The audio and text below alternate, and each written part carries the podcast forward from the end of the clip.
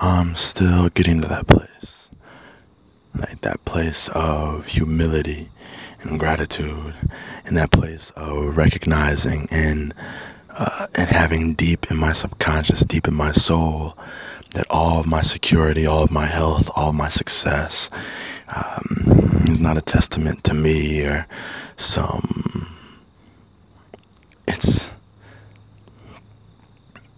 You know, maybe I'm not even. I'm not even actually sure. Maybe to some level, I, I contributed, or like I did the work. Of course, I, I, I was, I was, I, I executed against the ideas I was blessed with. But at the end of the day, again, the breath that I have, the ideas I was blessed with, the strengths, the physical capacities, the talents, the skills, all were achieved and attained and acquired through through Allah inside.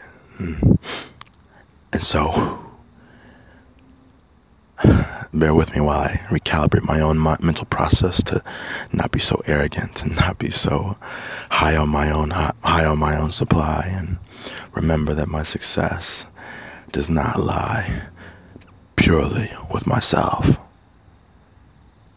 Mika Markray, February 11th, 2019.